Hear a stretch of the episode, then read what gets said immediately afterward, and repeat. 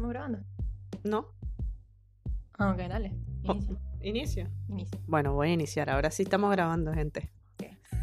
Buenas, buenas. Este es el podcast que no es podcast, sino es el post narrado, comentado y chalequeado, aunque este dudo que chalequeen mucho, de vainas cultas. Yo soy arroba latroconis. Beef, me dicen. Yo soy arroba la vera paparoni. Pat, puede ser. También. Y bueno, vamos con un nuevo artículo que escribió la señorita acá presente. O sea, Pat. Yo. Ajá. Érase una vez de arquitectura y narrativa, les voy a hablar hoy. Este es serio. Yo no sé cómo voy a chalequear esto. Siempre me ha llamado la atención las sinergias. Creo que suman mucho, enriquecen y aportan. Cuando se aproximaba mi tesis de pregrado, sentía que tenía que tocar un tema que me llenara mucho, pues era la primera vez que tendría la oportunidad de hacer un proyecto de arquitectura por mí misma y bajo mis propios principios, conocimientos y parámetros. Uf, qué rico fue hacer tesis. La tesis es como hacer, como hacer un emprendimiento. Sí, Tal cual. una cosa súper rica y seria y personal, Es como vainas cultas. como vaina. Antes de eso te toca trabajar en proyectos de otros. Y después de graduarte, pues, mm, bueno, eso dependerá de ti. porque Ese pues mm, lleva muchísima tela. Yo le he hecho un cuento. Cortada, El arrugada, planchada. El que cree que va a trabajar siempre Sudada. en proyectos lindos. Sí. Yo les he hecho un cuento. Bueno, una tesis que hice. Luego de varios meses y muchas vueltas a la cabeza, decidí que, que mi proyecto de grado sería sobre algo que me había faltado aprender y lo consideraba importante para hacer arquitectura. Solo una cosa te faltó aprender.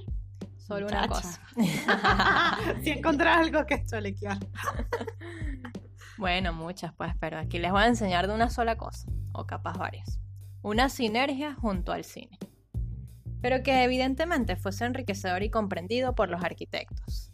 Porque bueno, quién sabe, ¿no? Si después de ahí... Para mi intranquilidad, cuando empecé... Porque ya va. Intranquilidad. Porque nunca tranquila, siempre intranquila. Exactamente. Yo, o sea, yo ahogándome en un vaso de agua.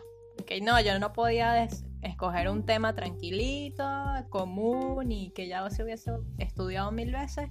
No, yo vale, tenía ¿para que- qué? No. Tenía que buscar una cosa que... nada. Las tesis como la vida son retos, igual los emprendimientos. Y es que uno no se queda quieto. Ok, sí, para mí intranquilidad. Para mi intranquilidad, sigo.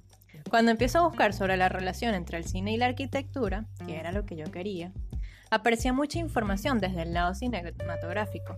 Y cómo no, si el cine usa mucho edificio, ciudad y hasta espacios construidos solo para sus propios escenarios. Ejemplo de ello, Inception, Dogville, Metropolis o el mismo The Shining. O todo lo que hacen en EMA. Pero es por mencionar solo algunas. Pero conchale, vale, eso no era lo que yo buscaba. Yo quería saber qué tenía que ver la narrativa con diseñar espacios. Porque muy lindo el cine y la arquitectura, pero ¿y, y el- con lo contrario qué? Concéntrate, no abras el AutoCAD todavía. Si no hubiese sido por Renkulhas, que es un arquitecto neerlandés, y más tarde por otras personas rebuscadas, no sé qué hubiese sido de mi tesis. En él encontré justo lo que buscaba, una arquitectura que se hiciera desde la narrativa cinematográfica. Es que el tipo estudió periodismo y empezó a escribir y estudió cine también, así que bueno, todo el paquetico Estudió completo. después de haber estudiado arquitectura. No, ¿o antes, antes. El tipo era el, comple- el paquetico completo. Lo que me faltó fue tomarme un café con Culhas, pero bueno, Qué ya cool- lo, lo- Qué cool hubiese sido tomarse un café con cool. pero bueno, ya lo lograré en algún momento. Espero que no se muera pronto. Evidentemente toqué otros conceptos, pues todo esto es tan integral que no se puede prescindir de, por ejemplo, la arquitectura emocional, que fue un tema del que ya hablé anteriormente aquí, y les dejo el link. Ahora, del preámbulo al por qué.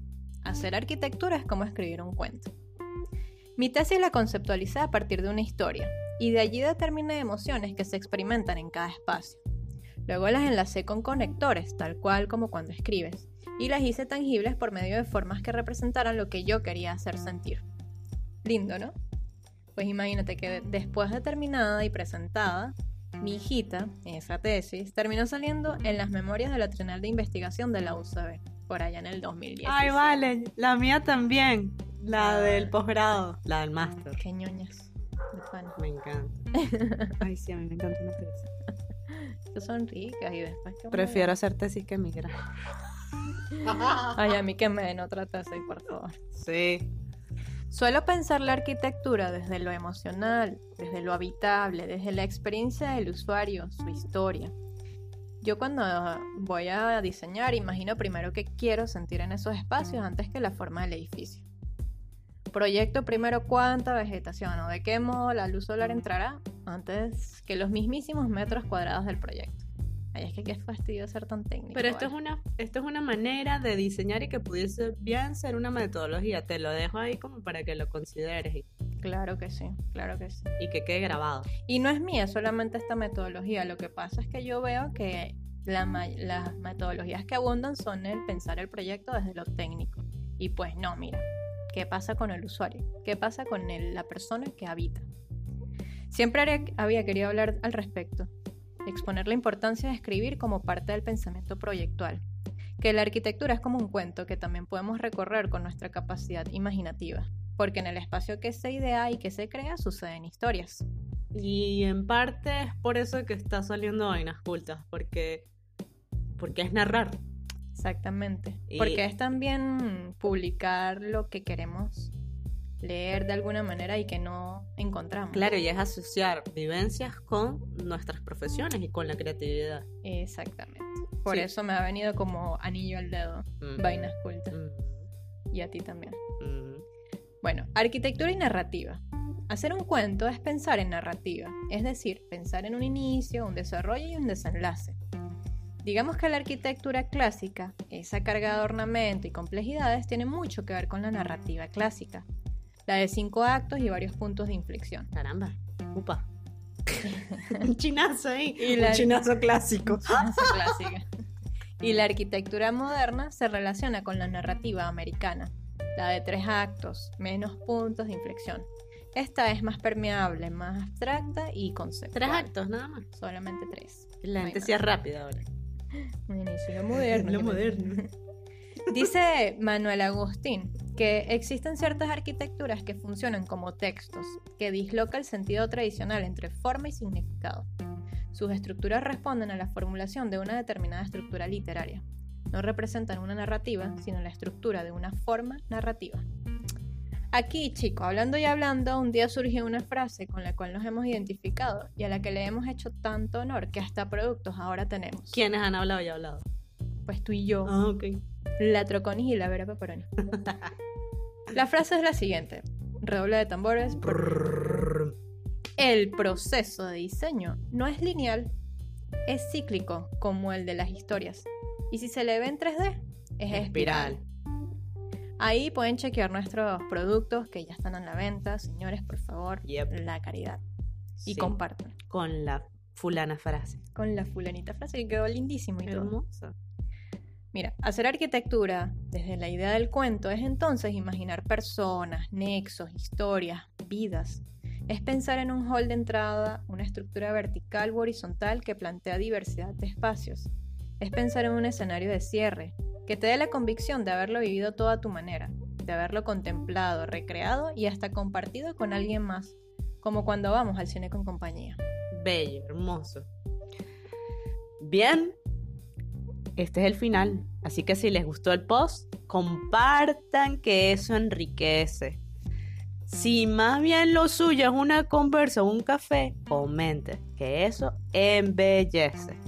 Agradecemos tanta atención de ustedes y que nos oigan y que nos lean y que nos den feedback.